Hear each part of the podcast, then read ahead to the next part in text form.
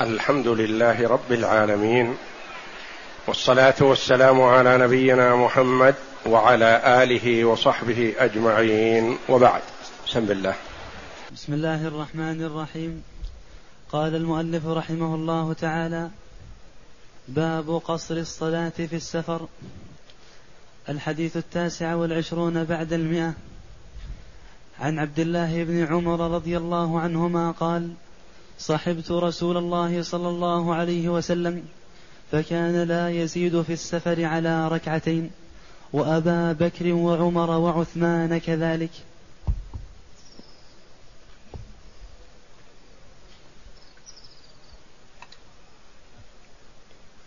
هذا الحديث عن عبد الله بن عمر بن الخطاب رضي الله عنهما قال صحبت رسول الله صلى الله عليه وسلم فكان لا يزيد في السفر على ركعتين وأبا بكر وعمر وعثمان كذلك.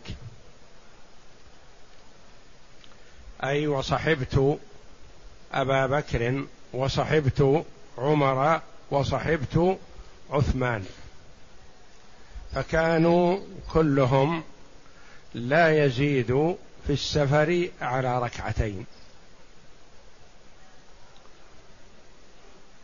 هذا الباب في قصر الصلاة والمراد بقصر الصلاة أي الرباعية. صلاة الظهر وصلاة العصر وصلاة المغرب. وأما صلاة وصلاة العشاء وأما صلاة الفجر وصلاة المغرب فلا يقصران بالإجماع.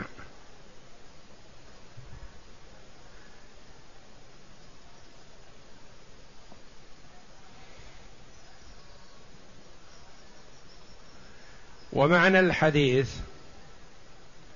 أن ابن عمر رضي الله عنه كان في سفر فصلى بأصحابه ركعتين ثم قام إلى رحله وقام معه بعض أصحابه. يقول فحانت منه التفاته التفات إلى موقع المكان الذي صلى فيه فرأى ناسا قياما فقال ما يصنع هؤلاء؟ يقول الراوي قلت يسبحون يعني يتنفلون. فقال رضي الله عنه هذا الحديث صحبت رسول الله صلى الله عليه وسلم فكان لا يزيد في السفر على ركعتين. وقوله عن صحبته لأبي بكر وعمر وعثمان فالتشريع من النبي صلى الله عليه وسلم وحده. ولا يقرن به غيره. ولكنه رضي الله عنه أراد بذلك البيان أن الحكم الذي أدركه مع النبي صلى الله عليه وسلم لم يعرض له نسخ. فهو صحب النبي صلى الله عليه وسلم ثم صحب بعد ذلك في سفر أبا بكر وعمر وعثمان فكانوا لا يزيدون في السفر على ركعتين أي أن الحكم السابق استمر ولم ينسخ. فهو قال هذا القول انكارا على من كان يتنفل بعد الصلاة.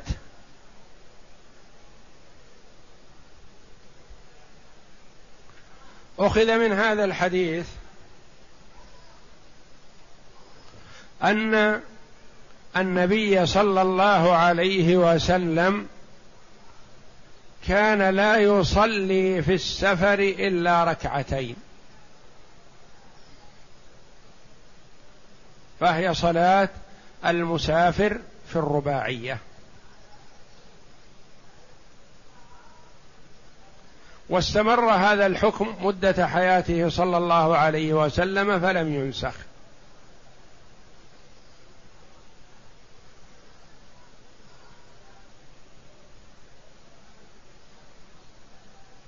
هذا الحديث ثابت في الصحيحين ولا إشكال فيه. اختلف العلماء رحمهم الله في فعله صلى الله عليه وسلم. هل يؤخذ من هذا وجوب صلاة ركعتين فقط وأن من صلى اربعا فصلاته غير صحيحة؟ أو أنه يجوز أن يصلي ركعتين ويجوز أن يصلي أربع ركعات؟ ما الحكم؟ من العلماء من قال صلاة السفر ركعتين. لو صلى أربع ركعات في الصلاة الرباعية ما صحت صلاته وأمرناه بالإعادة. أخذ بهذا جمع من العلماء ومنهم الإمام أبو حنيفة رحمه الله. قال صلاة السفر ركعتان فقط. ولا يصح أن يصلي اربعا لفعل النبي صلى الله عليه وسلم. العلماء رحمهم الله غيره قالوا لا. يصلي ركعتين ويصلي أربع ركعات. ثم منهم من قال صلاة ركعتين أفضل من صلاة أربع ركعات. ومنهم من قال هو مخير بين الأمرين. إن شاء كذا صلى ركعتين وإن شاء أربع. ومنهم من قال يجوز أن يصلي ركعتين ويجوز أن يصلي أربع وصلاة أربع ركعات أفضل. صلاة ركعتين أفضل وصلاة أربع أفضل. ومنهم من قال بالتساوي. ومنهم من قال القصر سنة إذا أتى به فحسن وإن لم يقصر فلا بأس عليه. منشأ الخلاف. أبو حنيفة رحمه الله ومن قال بقوله قال صلاة السفر ركعتين فقط استدلوا بهذا الحديث. قالوا فعل النبي صلى الله عليه وسلم ومواظبته على صلاة ركعتين دليل على أن صلاة السفر ركعتان فقط بلا زيادة. فإن زاد ما صحت صلاته بل يؤمر بالإعادة ليأتي بالواجب. لقول عائشة رضي الله عنها كما هو ثابت في الصحيحين فرضت الصلاة ركعتين فأقرت صلاة السفر وأتمت صلاة الحضر مع فعل النبي صلى الله عليه وسلم ومواظبته. الجمهور الذين قالوا تصح ركعتان وتصح أربع مع المفاضلة أحيانا للركعتين وبعضهم للركعة للأربع قالوا قول الله جل وعلا ليس عليكم جناح أن تقصروا من الصلاة. قالوا هذا دليل على جواز إتمام الصلاة الرباعية أربع ركعات لأن الله يقول ليس عليكم جناح أن تقصروا. فنفى الجناح عن القصر فدل على أن الإتيان بها كاملة لا بأس به. يقال لهم فعل النبي صلى الله عليه وسلم ومواظبته على الركعتين. قالوا عرف في الأصول على أن فعل النبي صلى الله عليه وسلم لا يكفي لأخذ الوجوب وإنما دليل المشروعية لكن الوجوب يؤخذ من قوله لا تزيدوا في السفر على ركعتين ونحو ذلك. وأما فعله فيؤخذ منه صلى الله عليه وسلم المشروعية. فهو يعمل العمل المشروع صلوات الله وسلامه عليه وليس كل ما يعمله صلى الله عليه وسلم هو واجب على الأمة. لأنه يعمل السنن والمستحبات ويعمل طاعات ليست بواجبة. فعمله صلى الله عليه وسلم فقط بدون أمره لا يدل على الوجوب. يقال ما قولكم في حديث الصحيحين فرضت الصلاة ركعتين فأقر الصلاة السفر وأتم صلاة الحضر. يقولون هذا من قول عائشة رضي الله عنها وعائشة رضي الله عنها لم تشهد فرض الصلاة لأن الصلاة فرضت وعائشة صغيرة. ولم تكن مع النبي صلى الله عليه وسلم لأن الصلاة فرضت قبل الهجرة.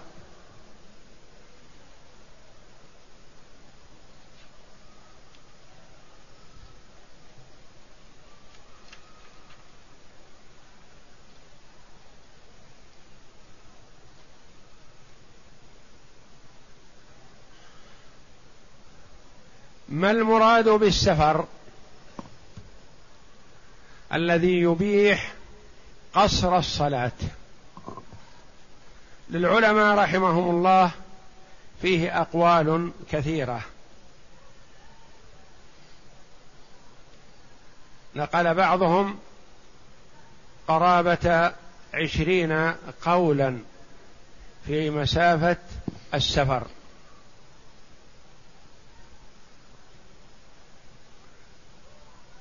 وأقل مدة ذكرت عنهم في السفر هي ميل.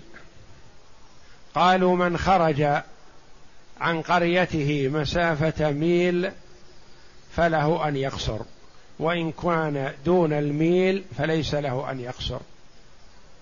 الميل يزيد عن كيلو ونصف قليلا. قرابة ألف وستمائة متر. كيلو ونصف وشيء. وأكثر مدة ذكرها العلماء رحمهم الله هي مسافة مسيرة ثلاثة أيام بلياليهن.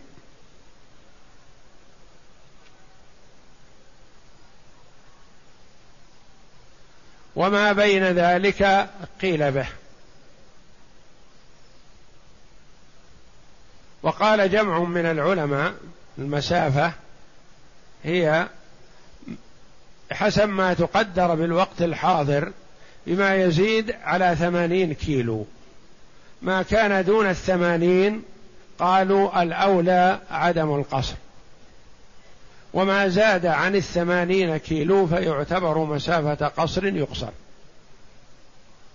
وشيخ الإسلام ابن تيمية رحمه الله يرى أن القصر يجوز في كل ما اعتبر سفر. قال ما اعتبره الإنسان سفرا واستعد له بالزاد والراحلة فيقصر فيه قل أو كثر. فالخلاف بين العلماء رحمهم الله في المسافة من ثلاثة أيام بلياليها إلى مسافة ميل.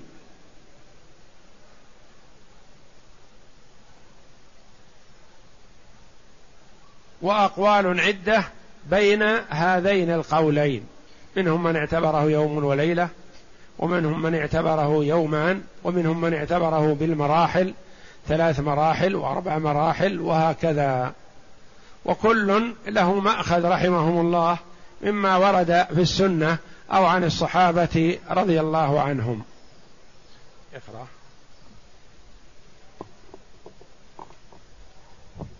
المعنى الإجمالي. يذكر عبد الله بن عمر أنه صحب النبي صلى الله عليه وسلم في أسفاره وكذلك صحب أبا بكر وعمر وعثمان في أسفارهم. فك... عثمان رضي الله عنه كان في آخر حياته كما ثبت ما كان يقصر كان يتم. قالوا يتأول. واختلفوا في معنى كلمة يتأول يعني أنه يتأول أن البلاد كلها بلاد بصفته أمير المؤمنين أو أنه حج ولم يقصر رضي الله عنه إنه تزوج هناك أو أنه أقام بمكة أو أنه المهم أن عثمان رضي الله عنه كان في آخر حياته ما كان يقصر في حجه وفي سفره إلى مكة. فقول ابن عمر رضي الله عنه أنه صحب أبا بكر وعمر وعثمان. المراد صحبته لعثمان رضي الله عنه في أول خلافته رضي الله عنه. نعم. فكان كل منهم يقصر الصلاة الرباعية إلى ركعتين ولا يزيد عليهما. اختلاف العلماء اختلف العلماء في القصر هل هو واجب أم رخصة يستحب إتيانها. واجب يعني أنه لو صلى أربع ما صحت صلاته. أو رخصة للتخفيف من أجل السفر. لأن الله جل وعلا لطف بعباده فخفف عنهم في السفر بأن أباح لهم القصر وأباح لهم الجمع. كل هذا من باب التيسير والتسهيل على العباد. فلله الحمد والمنة. فذهب الأئمة الثلاثة مالك والشافعي وأحمد إلى جواز الإتمام والقصر أفضل. إلى جواز الإتمام والقصر أفضل لأنه فعل النبي صلى الله عليه وسلم. نعم. وذهب أبو حنيفة إلى وجوب القصر. وجوب القصر. قال لو صلى أربع المسافر ما صحت صلاته على رأي أبي حنيفة رحمه الله. نعم. ونصره ابن حزم وقال إن فرض المسافر ركعتان. قالوا الأصل فرض صلاة المسافر ركعتان فإذا زاد فيها قالوا كما لو زاد في صلاة الظهر خامسة فصلاها خمس وفرضها أربع فلا يصح أن يزيد. فكذلك إذا زاد في السفر ركعتين مع مع ركعتين كان صلاته غير صحيحة. لأنه زاد عن الفرض والفرض ركعتان فقط. نعم. وأدلة الموجبين للقصر مداومة النبي صلى الله عليه وسلم عليه في أسفاره. يعني النبي صلى الله عليه وسلم ما نقل عنه أنه أتم في السفر نقلا صحيحا وإنما النقل الآتي هذا معلول. نعم. وأجيب بأن الفعل لا يدل على الوجوب عند الجمهور. وأجيب بأن الفعل لا يدل على الوجوب. عند الأصوليين فعل النبي صلى الله عليه وسلم لا يدل على الوجوب وإنما يدل على المشروعية لأن النبي صلى الله عليه وسلم يفعل أفعالا كثيرة ليست واجبة. يفعلها تطوعا صلى الله عليه وسلم فلا نوجبها على الأمة. نعم. واستدلوا أيضا بحديث عائشة في الصحيحين. فرضت الصلاة ركعتين فأقرت صلاة المسافر وأتمت صلاة السفر, وأتمت صلاة الحضر. وأجيب عنه بأجوبة أحسنها أن هذا من كلام عائشة ولم يرفع يعني إلى ما نقلت هذا الكلام عن النبي صلى الله عليه وسلم وإنما من قولها. وقول الصحابي رضي الله عنه ليس تشريعا. نعم. ولم يرفع إلى النبي صلى الله عليه وسلم وعائشة لم تشهد زمان فرض الصلاة. لأن فرض الصلاة وكانت عائشة صغيرة وما كانت عند النبي صلى الله عليه وسلم. نعم. أما أدلة الجمهور على عدم وجوب القصر فقوله تعالى ليس عليكم جناح أن تقصروا من الصلاة. إن خفتم أن يفتنكم الذين كفروا. فنفي الجناح يفيد أنه رخصة وليس عزيمة ليس واجب. نعم. فنفي الجناح يفيد أنه رخصة وليس عزيمة. وبأن الأصل الإتمام والقصر إنما يكون في شيء أطول منه. يعني قيل مقصورة الصلاة مقصورة. يعني أن الأصل هو التمام. وقصرت تخفيفا نعم. وبحديث عائشة أن النبي صلى الله عليه وسلم كان يقصر في السفر ويتم ويفطر ويصوم. يقصر في السفر ويتم ويفطر ويصوم.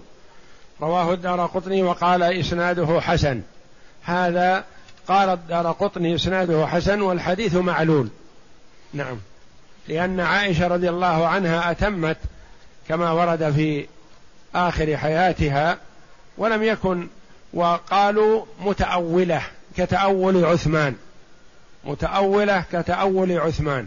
ولو كان عندها حديث مثل هذا ما قيل تأولت ما دام أن النبي صلى الله عليه وسلم ثبت عندها أنه أتم وقصر. وإنما هذا الحديث ما صح. وقد أجيب عن أدلة الجمهور بأن الآية وردت في قصر الصفة في صلاة الخوف. قالوا وإن خفتم أن يفتنكم الذين كفروا هذا في صلاة الخوف ولا في الست في صلاة المسافر. نعم. وبأن الحديث متكلم فيه حتى الحديث متكلم فيه الذي نقلت عائشة أن النبي كان يقصر ويتم ويصوم ويفطر في السفر. نعم. حتى قال شيخ الإسلام ابن تيمية هذا حديث كذب على النبي صلى الله عليه وسلم. يعني ليس بصحيح بل هو حديث يرى شيخ الإسلام أنه حديث مكذوب. نعم. قلت وليس المراد أنه ينسب الكذب إلى عائشة رضي الله عنها وأرضاها وإنما منسوب إليها ولم تقله. نعم. قلت الأولى للمسافر ألا يدع القصر. الأولى للمسافر والأفضل له أن يقصر ولا يترك القصر خروجا من الخلاف لأنه إذا قصر فلا أحد يقول بعدم صحة صلاته. وإذا أتم فهناك جمع من العلماء يقولون بعدم صحة الصلاة. إذا فالقصر أولى. نعم. اتباعا للنبي صلى الله عليه وسلم وخروجا من خلاف من أوجب من أوجبه. من أوجبه. نعم. ولأنه ولأنه ولأنه الأفضل عند عامة العلماء عند جمهور العلماء أنه هو الأولى وهو الأفضل. نعم. وشيخ الإسلام ابن تيمية نقل عنه في الاختيارات كراهة الإتمام. يعني ينبغي ألا يتم.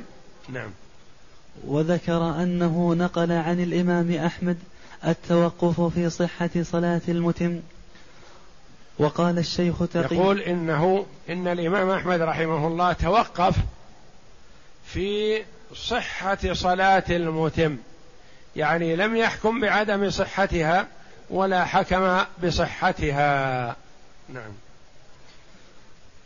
وقال الشيخ تقي الدين أيضا قد علم بالتواتر علم. قد علم بالتواتر أن النبي صلى الله عليه وسلم إنما كان يصلي في السفر ركعتين. هذا وك ثابت. نعم. وكذلك أبو بكر وعمر بعده. وهذا يدل على أن الركعتين أفضل لأن مداومتهم على صلاة ركعتين دليل على الأفضلية بلا شك. نعم. كما عليه جماهير العلماء. نعم. ما يؤخذ من الحديث أولا مشروعية قصر الصلاة الرباعية في السفر إلى ركعتين. ثانيا أن القصر هو سنة النبي صلى الله عليه وسلم. وسنة خلفائه الراشدين في أسفارهم. ثالثا أن القصر عام في سفر الحج والجهاد وكل سفر طاعة.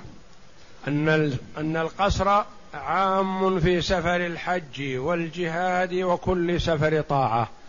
بعض العلماء رحمهم الله قصره على سفر الطاعة دون سفر المباح. وبعضهم قال يقصر في سفر الطاعة والسفر المباح دون سفر المعصية. وبعضهم قال يقصر في كل سفر حتى وإن كان سفر معصية. نعم. وقد ألحق العلماء الأسفار المباحة. قال النووي ذهب الجمهور إلى أنه يجوز القصر في كل سفر مباح وبعضهم لم يجز القصر. المب... سفر الطاعة كسفر الحج والجهاد والعمرة وزيارة المسجد النبوي وزيارة المسجد الأقصى. هذه يقال لها سفر طاعة. السفر المباح كسفر التجارة والنزهة ونحو ذلك. سفر المعصية كمن سافر ليفسق ليعصي الله جل وعلا. سافر من أجل أن يفطر في رمضان. سافر لسبب من الأسباب غير المباحة فيقال هذا سفر معصية. هل له أن يقصر أو لا يقصر؟ يرى كثير من العلماء أنه لا يقصر في سفر المعصية وبعضهم يرى جواز القصر في كل سفر. نعم. وبعضهم لم يجز القصر في سفر المعصية. والصحيح أن الرخصة عامة يستوي فيها كل أحد. رابعا لطف المولى بخلقه وسماحة هذه الشريعة المحمدية حيث حيث سهل عبادته على خلقه. فإنه لما كان السفر مظنة المشقة رخص لهم في نقص الصلاة. وإذا زادت المشقة بقتال العدو خفف عنهم بعض الصلاة أيضا. خامسا. لأن صلاة الخوف فيها تخفيف عن صلاة الأمن. نعم.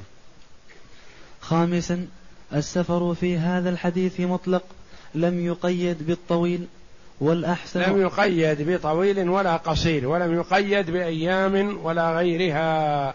وإنما تلمس العلماء رحمهم الله السفر الذي يباح فيه قصر الصلاة والجمع. فتلمسوا من أفعاله صلى الله عليه وسلم ولم يثبت فيها شيء من قوله عليه الصلاة والسلام. نعم. والأحسن أن يبقى على على إطلاقه. على إطلاقه فلا يحدد بيوم ولا ثلاثة ولا ميل ولا أكثر من ذلك وإنما يقال ما كان سفرا فله فيه القصر وما لم يكن سفر فلا يقصر فيه. نعم. فيترخص في كل ما سمي سفرا. أما تقييده بمدة معينة أو بفرسخ محدودة فراسخ. أو بفراسخ محدودة فلم يثبت فيه شيء. قال شيخ الإسلام ابن تيمية رحمه الله السفر لم يحدده الشارع وليس له حد في اللغة فيرجع فيه إلى ما يعرفه الناس ويعتادونه. فما كان عندهم سفرا فهو سفرا انتهى كلامه رحمه الله. نعم. باب الجمعة. باب الجمعة.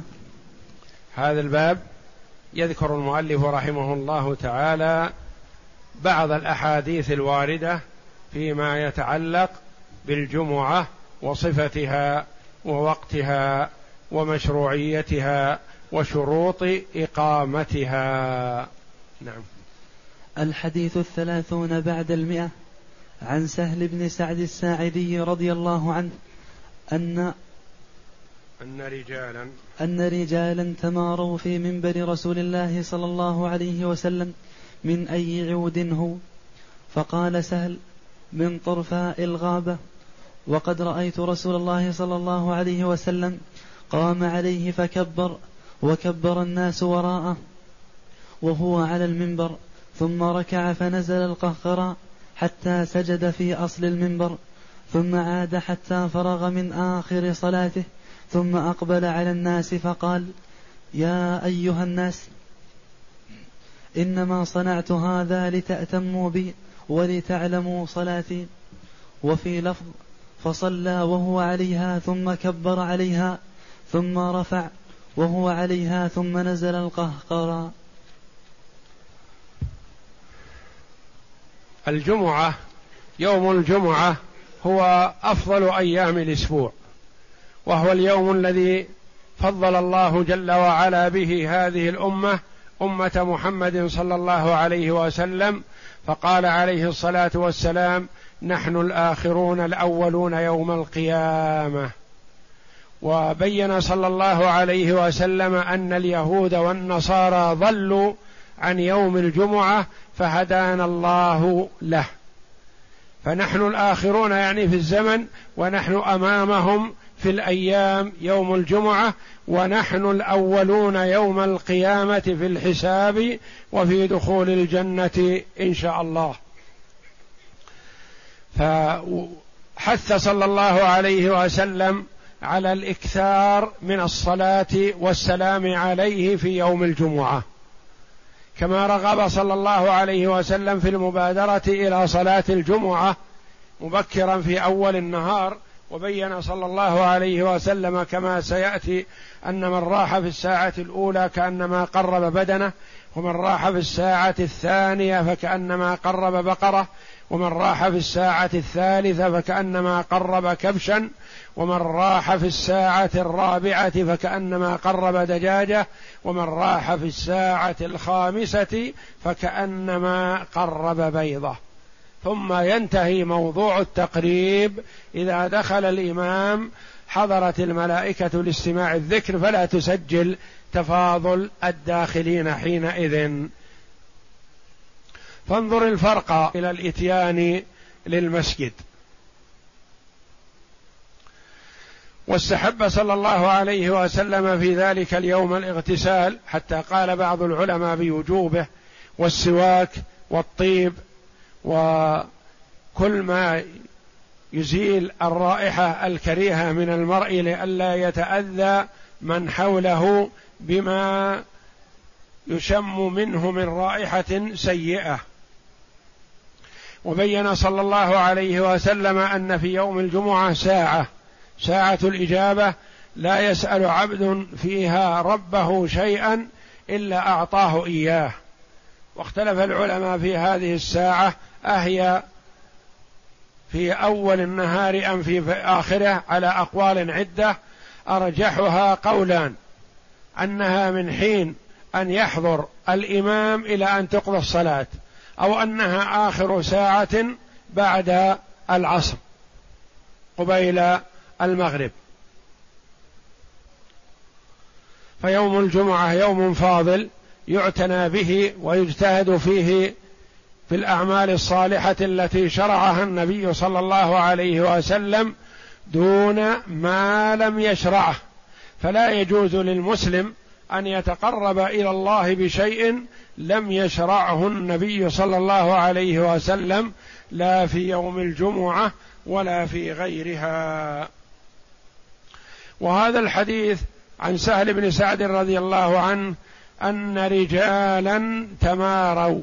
في منبر رسول الله صلى الله عليه وسلم.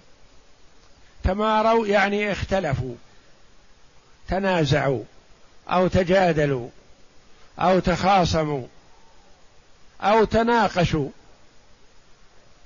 من أي شيء كان كانت أعواد منبر رسول الله صلى الله عليه وسلم؟ قالوا نرجع إلى من شهد ذلك. فردوا المسألة إلى أهل العلم. وكان سهل بن سعد الساعدي رضي الله عنه من آخر الصحابة موتا بالمدينة. فكان حضر وضع المنبر وعلمه فجاءوا إليه يسألونه فقال رضي الله عنه من طرفاء الغابة. الغابة شمالي المدينة والغابة الأرض التي فيها أشجار كثيرة ملتفة. والطرف معروفة. نوع من الأثل إلا أنه أقصر منه. فالنبي صلى الله عليه وسلم كان يتكئ على جذع ولم يكن يقم عليه. وإنما يتكئ عليه صلى الله عليه وسلم. فأشير عليه بأن يتخذ منبرا فاتخذ صلى الله عليه وسلم هذا المنبر الذي عمله النجار الذي هو غلام لامرأة من الأنصار أو لرجل من الأنصار. وهذا المنبر اتخذ من عود الطرفاء الأثل الصغير. وعند تركه صلى الله عليه وسلم للجذع الذي كان يخطب إليه كان يستند على جذع صلى الله عليه وسلم فلما أحضر المنبر صعد عليه صلى الله عليه وسلم ليصلي عليه فحن الجذع. معجزاته صلى الله عليه وسلم وعلامة نبوته. حن الجذع حنين كحنين الطفل. يصيح لبعد النبي صلى الله عليه وسلم عنه. فنزل النبي صلى الله عليه وسلم من من المنبر فجاء فضمه فسكت. وقال صلى الله عليه وسلم إنه لو لم ينزل إليه ويضمه لاستمر يحن إلى يوم القيامة. فاتخذ النبي صلى الله عليه وسلم هذا المنبر. ثم إن سهل بن سعد رضي الله عنه أراد أن يفيد هؤلاء السائلين بفائدة أكثر انهم اختلفوا من أي نوع من أنواع الأعواد. أخبرهم أنه من عود الطرفاء من عود الأثل. ثم أخبرهم بفائدة عظيمة أن النبي صلى الله عليه وسلم صلى على المنبر. لأنه كان على الدرجة الأعلى يخطب. فكبر صلى الله عليه وسلم على المنبر. وركع على المنبر.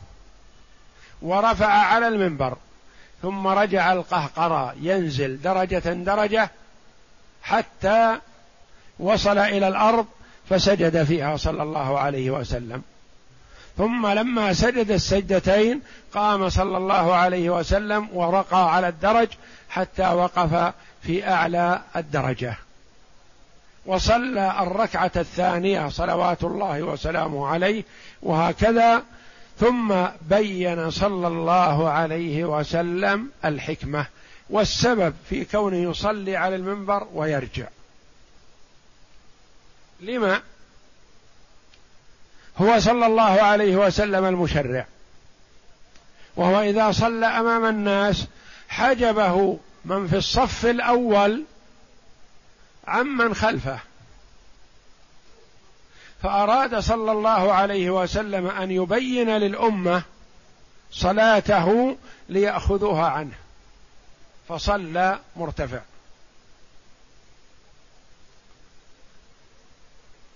فاستباح صلى الله عليه وسلم الحركة والنزول القهقرة والتقدم إلى الأمام والصعود من أجل مصلحة التعليم. فالحركة بالصلاة منهي عنها إلا لمصلحة إذا كان ذلك لمصلحة. فصلى عليه الصلاة والسلام هذه الصلاة على المنبر ثم أقبل على الناس ليعلمهم الحكمة من كونه صلى على المنبر ورجع ثم تقدم. فقال يا أيها الناس إنما صنعت هذا لتأتموا بي. يعني لتقتدوا بي. وتروني. كيف أركع؟ كيف أسجد؟ كيف أقوم؟ وهكذا. ولتعلموا أو ولتعلموا. يقرأ الحديث لتعلموا ولتعلموا. صلاتي يعني لتعرفوها وتنقلوها كما ترونها. وفي لفظ فصلى وهو عليها ثم كبر عليها ثم رفع وهو عليها ثم نزل القهقرى. نزول القهقرى يعني ينزل الإنسان يمشي على خلفه ولا يلتفت. يعني إذا أراد الخروج من المسجد مثلا وضع جعل ظهره إلى الباب ومشى. هذا يقال مشى القهقرة وإذا أراد الخروج وجعل وجهه إلى الباب يقول يقال مشى إلى الأمام. ما رجع القهقرة يعني الذي يرجع على خلفه يقال له رجع القهقرى. نعم. غريب الحديث. تماروا أي تجادلوا. من أي شيء؟ المنبر أو يكون من المرية وهو الشك. يعني يصح أن يكون من الشك الذي هو آه، عدم معرفة الشيء أو من المجادلة. واحد يقول كذا واحد يقول كذا. واحد يقول مثلا من الخيزران واحد يقول من أثل من الأثل واحد يقول من النخل. هذا المجادلة. نعم. طرفاء الغابة. الطرفاء شجر يشبه الأثل إلا أن الأثل أعظم منه ومنابته الأرض السبخة كأرض المدينة المنورة. الغابة الشجر الطرفة يعني نوعها هي من نوع الأثل إلا أنها أقصر منها وهي غالبا ما تنبت في الأرض السبخة. نعم. الغابة الشجر الملتف والمراد به هنا موضع في عوالي المدينة يقع غرب يقع منها غربا يعني من الناحية غرب المد... يعني هو غرب شمال المدينة. نعم. القهقرة أي رجع إلى الخلف من غير أن يجعل وجهه. غرب المدينة الحرة الحرة. وشمال المدينة جهة أحد. فهو بين الجهتين في الشمال الغربي من المدينة. نعم. القهقرة وهو في مكان قرب مكان الجامعة الإسلامية حاليا. نعم. القهقرة أي رجع إلى الخلف من غير أن يجعل وجهه إلى وجه مشيه. والقهقرة اسم مقصور. ولتعلموا صلاتي هو بكسر اسم مقصور يعني القهقرة آخره ألف مقصورة وليس ممدودة. لا يصح أن تقول القهقراء. لا القهقرة نعم. ولتعلموا صلاتي هو بكسر اللام الأولى وبتشديد اللام الثانية وأصله. لتعلموا لتعلموا إذا قلنا بالتشديد. لتعلموا صلاتي. اللام الثانية مشددة واللام الأولى مكسورة. ويقرأ كذلك الحديث لتعلموا بتخفيف اللام الثانية مفتوحة. لتعلموا صلاتي. نعم. تتعلموا بتاءين المعنى الإجمالي تباحث أناس في منبر النبي صلى الله عليه وسلم من أي عود هو فكان سهل بن سعد أعلم أهل زمانه لأنه آخر من مات من الصحابة بالمدينة فجاءوا إليه ليبين لهم ويزيل مشكلتهم. وهكذا ينبغي إذا اختلف طلبة العلم في أمر ما أن يرجعوا إلى من هو أعلم منهم. نعم. فأخبرهم أنه من طرفاء الغابة. وتثبيتا لخبره قال لهم لقد رأيت رسول الله صلى الله عليه وسلم قام عليه للصلاة فكبر وكبر الناس وراءه وهو على المنبر ثم ركع ونزل منه ورجع إلى خلف حتى سجد في أصل المنبر ثم عاد فطلع إليه وما زال هكذا يطلع حتى القيام وينزل, وينزل منه عند السجود حتى فرغ من صلاته. ثم انصرف وأقبل على الناس فقال صلى الله عليه وسلم ما قاله مرشدا لهم إلى أنه ما فعل إلى أنه ما فعل هذا الفعل من من الطلوع إلى من الطلوع على المنبر والنزول إلا ليروا صلاته فيتعلموا منه ويقتدوا به.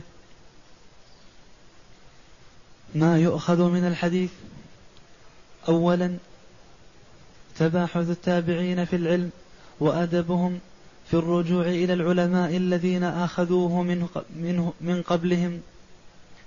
ثانيا جواز ارتفاع الإمام على المأمومين في الصلاة للحاجة. للحاجة إذا كان الهدف التعليم أو أمر ما. نعم. كتعليمهم كيفية الصلاة. فإن لم يكن لحاجة فيكره لما روى أبو داود عن حذيفة أن النبي صلى الله عليه وسلم قال إذا أما الرجل القوم فلا يقوم من مقام من فلا مقام يقومن في مقام فلا يقوم أرفع من مكانهم. نعم. فلا يقومن في مقام أرفع من مكانهم. لأن ارتفاعه عنهم قد يشعر بشيء من التعظيم ثم إنه قد يضطر بعضهم إلى رفع البصر يرفعون البصر ينظرون إلى إمامهم فليكن مساويا لهم إلا لحاجة تغلب على ذلك. نعم. ثالثا جواز الحركة اليسيرة للحاجة فإنها لا تضر الصلاة.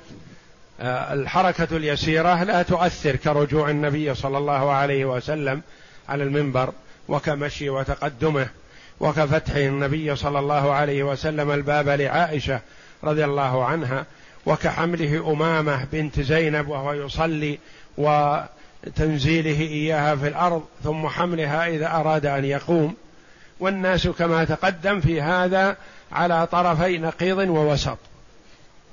من الناس من تشدد في الحركة في الصلاة تشددا شديدا فاعتقد أن من تحرك أي حركة بطل صلاته وهذا غير صحيح.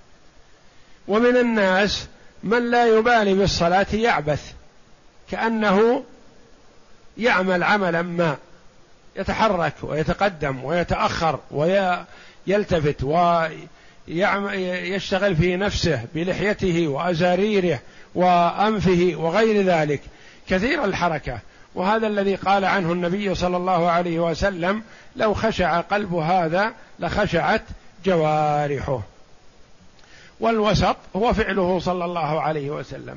الحركة التي لمصلحة يفعلها صلى الله عليه وسلم. وما لم يكن لمصلحة فلا يفعله صلى الله عليه وسلم. رابعا وجوب اتباع النبي صلى الله عليه وسلم وأن أفعاله من سنته التي تتبع لأنه صلى الله عليه وسلم قال لتعلموا أو لتعلموا صلاتي دل على مشروعية الأخذ بأفعاله صلى الله عليه وسلم ما لم يرد شيئا من خصوصياته صلى الله عليه وسلم.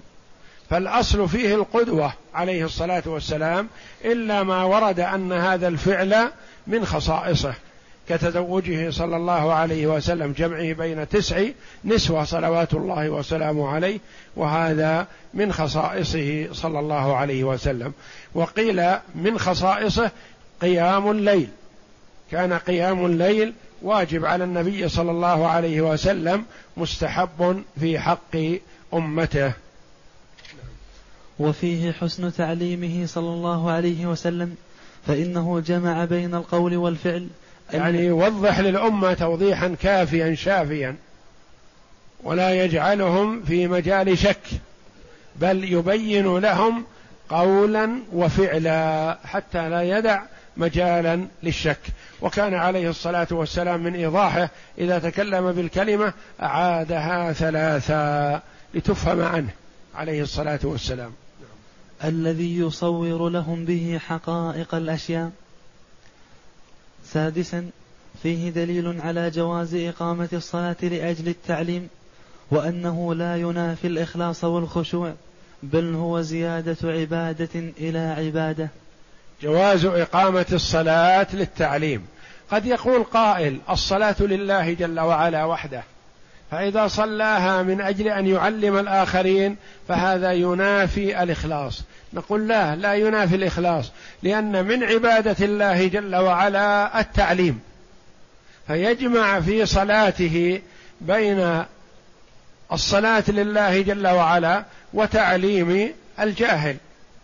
كمن مثلا أراد أن يصلي بجماعة جدد في الإسلام مثلا أو جهال يقول لهم هذه صفة الصلاة فيصلي بهم صلاة الظهر أو صلاة العصر مثلا يجمع بين كونه يؤدي الفريضة وبين كونه يعلمهم. والله أعلم وصلى الله وسلم وبارك على عبده ورسول نبينا محمد وعلى آله وصحبه أجمعين.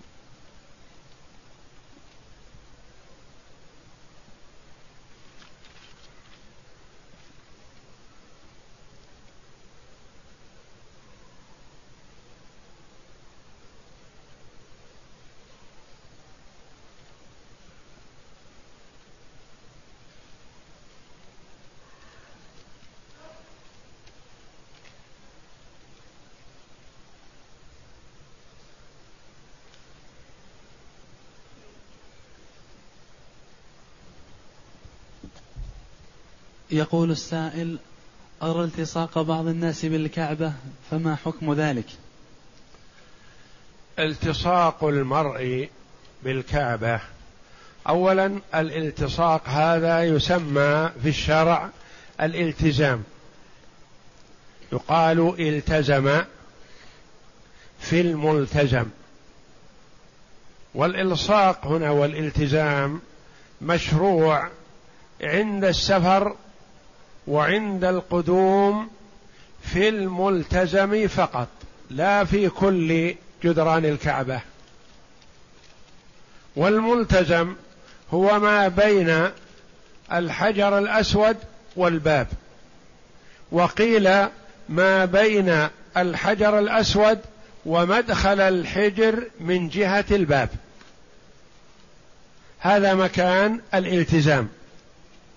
فيلصق المرء صدره وذراعيه وكفيه وخده بالكعبة ويدعو الله جل وعلا ما أحب من خيري الدنيا والآخرة. فهو موطن من المواطن التي يتحرى فيها الإجابة. وليكن التزامه في المكان الذي ورد مشروعية الالتزام فيه. ما بين الركن الذي فيه الحجر الأسود والباب أو ما بين الركن ومدخل الحجر من جهة الباب. هذا مكان الالتزام. وأما الالتزام داخل الحجر أو ما بين الركن اليماني ومدخل الحجر من جهته فلا يشرع. الالتزام وكذلك ما بين الركنين اليماني والحجر الأسود لا يشرع الالتزام وإنما الالتزام فقط من الحجر الأسود إلى الباب أو من الحجر الأسود إلى مدخل الحجر من جهة الباب.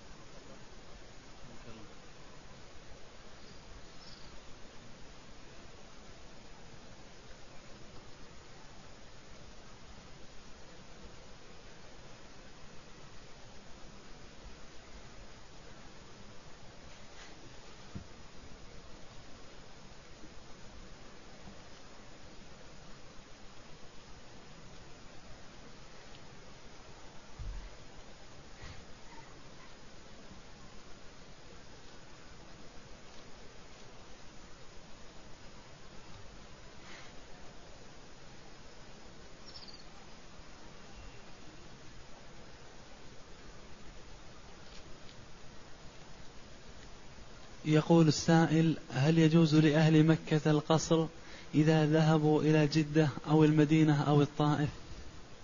أما ذهاب أهل مكة إلى الطائف أو المدينة أو غيرها من البلدان البعيدة فهذا لا إشكال في القصر والجمع.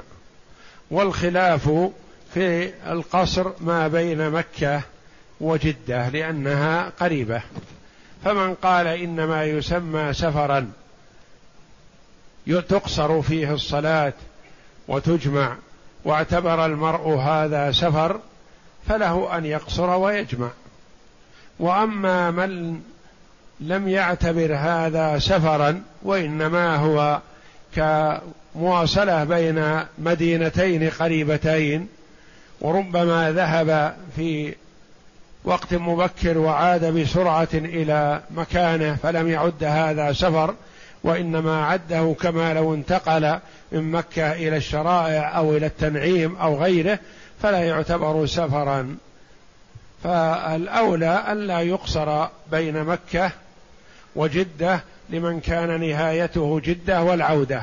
أما من كان يريد بعد جدة سفرا آخر فله أن يقصر بلا إشكال.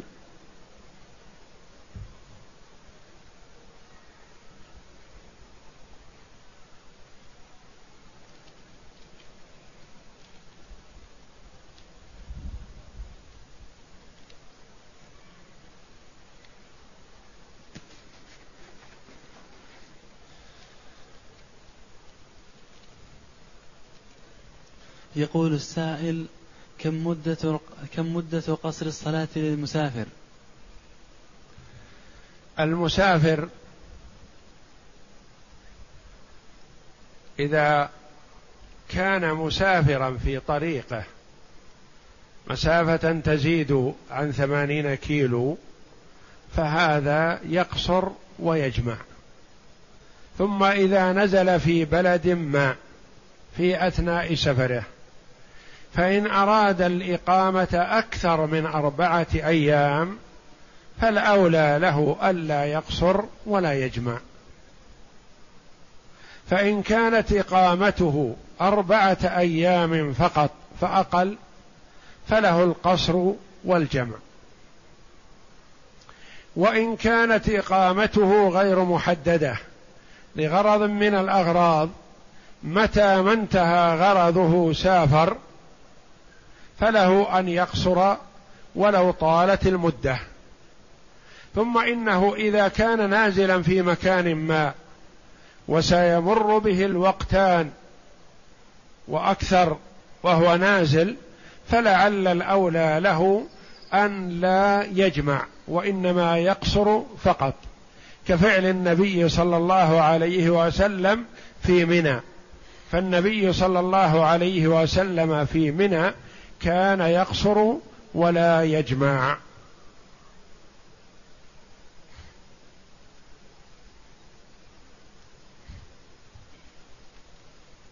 يقول السائل إذا أخر المسافر صلاة المغرب والعشاء إلى الساعة الحادية عشر مساء فهل هذا يجوز؟ نعم نعم اقرأ يقول إذا أخر المسافر صلاة المغرب والعشاء إلى الساعة الحادية عشر مساء هل يجوز؟ من المعلوم أن وقت صلاة المغرب إلى غياب الشفق. فإذا غاب الشفق الأحمر انتهى وقت المغرب ودخل وقت العشاء وليس بينهما فاصل. ينتهي المغرب ويدخل العشاء. ثم العشاء لها وقتان. وقت اختيار يجوز التأخير إليه بالاختيار ووقت ضرورة لا يجوز التأخير إليه إلا لضرورة. وقت الاختيار قيل إلى ثلث الليل الأول وقيل إلى نصف الليل الأول. هذا وقت اختيار لا حرج في التأخير. وما بعد ذلك فهو وقت ضرورة يجوز التأخير إليه لمريض مثلا أو لراج الوصول إلى الماء أو لراج الحصول على سترة يلبسها تستر عورته ونحو ذلك أو مشتغل بتحصيل شرط من شروط صحة الصلاة فهذا له حق التأخير إلى طلوع الفجر لأن وقت الضرورة من مضي النصف الأول أو الثلث الأول إلى طلوع الفجر. كل هذا وقت لصلاة العشاء. ثم إن الوقت وقت الاختيار لا يتحدد بالساعة. لا يصح أن نقول وقت صلاة العشاء اختيارا إلى الساعة العاشرة أو الحادية عشر لأنه يختلف باختلاف طول الليل وقصره. فإذا قلنا إن وقت الاختيار إلى منتصف الليل مثلا ننظر إلى طول الليل. فالليل يبدأ من بعد غروب الشمس إلى طلوع الفجر. ننظر الساعات بين غروب الشمس وطلوع الفجر ونقسمها على اثنين. فالناتج هو الوقت الذي يصح تأخير صلاة العشاء إليه اختيارا عند من يقول إن وقت الاختيار إلى نصف الليل الأول. أو نقسمها على ثلاثة ويكون الثلث الأول بحسب القسمة عند من يقول إن وقت الاختيار هو ثلث الليل الأول والليل يختلف طولا وقصرا.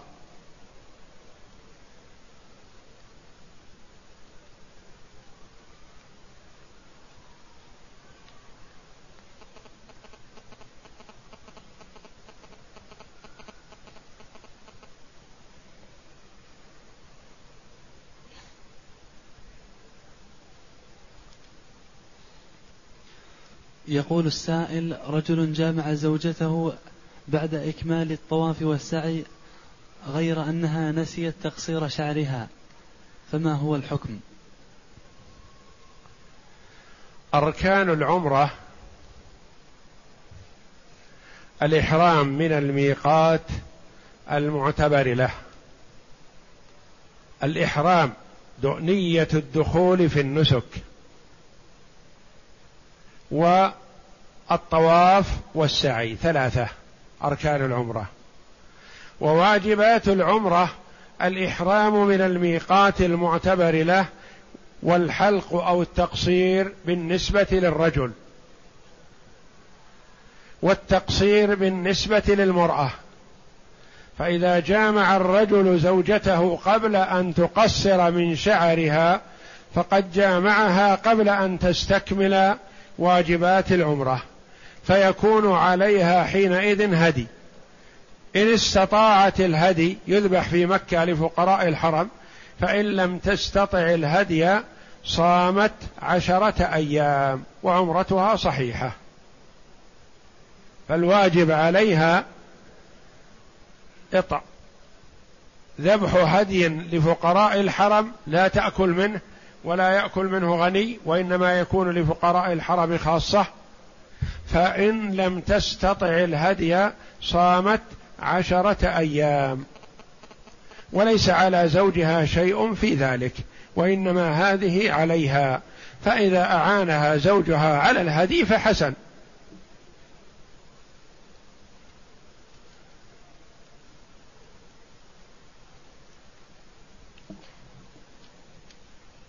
يقول السائل هل يجوز أن يتسوك؟ أن أتسوك وأنا صائم في نهار رمضان؟ نعم يجوز للصائم أن يتسوك في نهار رمضان في أول النهار وآخره. وقد قال بعض الفقهاء رحمهم الله يكره السواك بعد الزوال للصائم. والصحيح إن شاء الله أنه يستحب للصائم في كل